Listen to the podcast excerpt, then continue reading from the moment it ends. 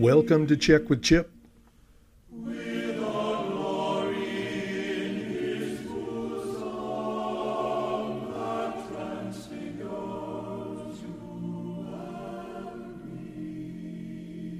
The Memorial Day edition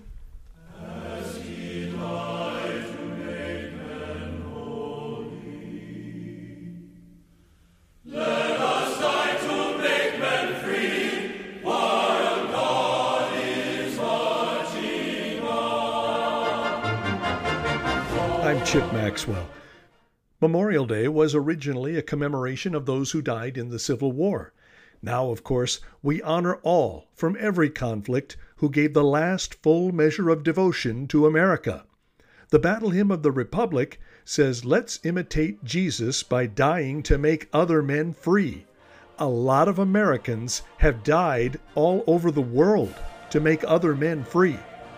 This year, there will be no parades or communal ceremonies typical of this holiday. Honor our fallen warriors in your hearts and in any other way you can. We owe them nothing less. God bless them all. That's Check with Chip. I'm Chip Maxwell. Thank you for listening.